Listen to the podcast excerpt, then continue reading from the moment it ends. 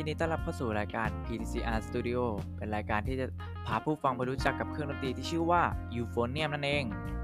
EP นี้ผมจะพาผู้ฟังไปรู้จักกับประวัติของ Euphonium กันนะครับ เชิญรับชมรับฟังได้เลย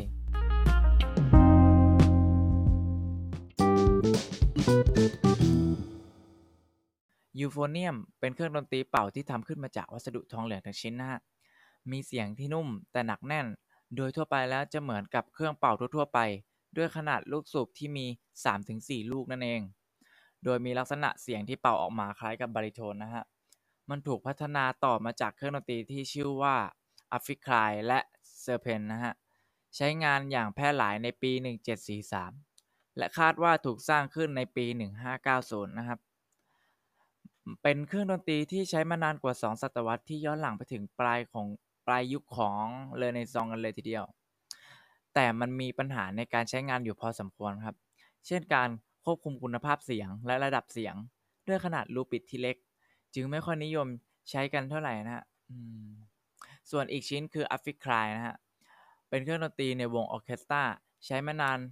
กว่าหลายสิบปีตั้งแต่ยุคต้นจนถึงกลางศตวรรษที่ 19 นะฮะ หรือประมาณช่วงปี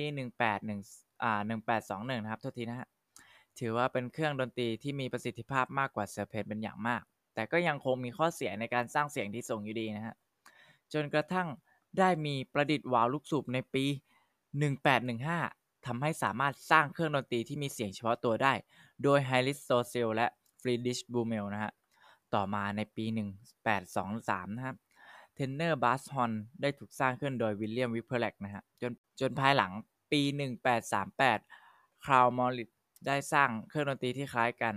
เรียกว่า tenor tuba นะฮะ จนกระทั่งเมื่อปี 1843 ยูโฟเนียมก็ได้ถือกำเนิดขึ้น เมื่อเฟอร์ดินานด์ซอมเมอร์สามารถสร้างลูกสูบที่มีลักษณะที่โดดเด่นเฉพาะตัว สามารถสร้างเสียงที่ต้องการได้นั่นเองคำว่ายูโฟเนียมมาจากคำว่า euphonous เป็นภาษากรีกที่แปลใจความได้ว่าเสียงหวานนะครับ ในช่วงเวลานั้นเองที่เครื่องดนตรีทั้ง 3 ชนิดยังคงถูกนำมาใช้ งานกันทั่วไป จนกระทั่งเวลาผ่านไป ด้วยการที่เครื่องดนตรีมันผลิตได้ง่ายอะแข็งแรงมีคุณภาพเสียงที่ดี และมีการเล่นได้หลากหลายแนวทำให้มีแนวโน้มที่ผู้คนจะเปลี่ยนมาใช้ยูโฟเนียมแทนเครื่องดนตรีทองเหลืองชนิดอื่น ๆ กันมากขึ้นนั่นเอง จุดเปลี่ยนที่สำคัญของยูโฟเนียมอยู่ในปี 1874 นะฮะ เมื่อดรเดวิดแบเกอร์ได้พัฒนาต่อยอดวาล์วชนิดใหม่ ให้มีประสิทธิภาพมากกว่าเดิมทำให้มันกลายเป็นเครื่องดนตรีที่มีประสิทธิภาพสูง ผู้คนจึงหันมาเล่นกันมากขึ้นกว่าเดิม และยังคงถูกใช้งานในถูกใช้งานอย่างแพร่หลายนะครับ ในปัจจุบัน ปัจจุบันนี้เราสามารถหาซื้อยูโฟเนียมได้ง่าย มีหลากหลายแบรนด์ ที่รับได้รับความนิยมนะครับ อย่างเช่นแบรนด์ของ Yamaha นั่นเอง ถือว่า เป็นผู้นำในด้านการผลิตอุปกรณ์และเครื่องดนตรีต่างๆ โดยมีราคาตั้งแต่หลักหมื่นจนถึงหลักแสนกันเลยทีเดียว โดยตัวที่น่าสนใจอย่าง Yamaha YEP 842S Euphonium นะฮะ ที่นิยมใช้กันในหมู่บรรดานักดนตรีที่ชื่อดังของโลกเลย ด้วยราคาที่แพงถึง 2,500 กันเลยทีเดียวนะฮะ โอ้โห ราคาสูงอยู่นะฮะ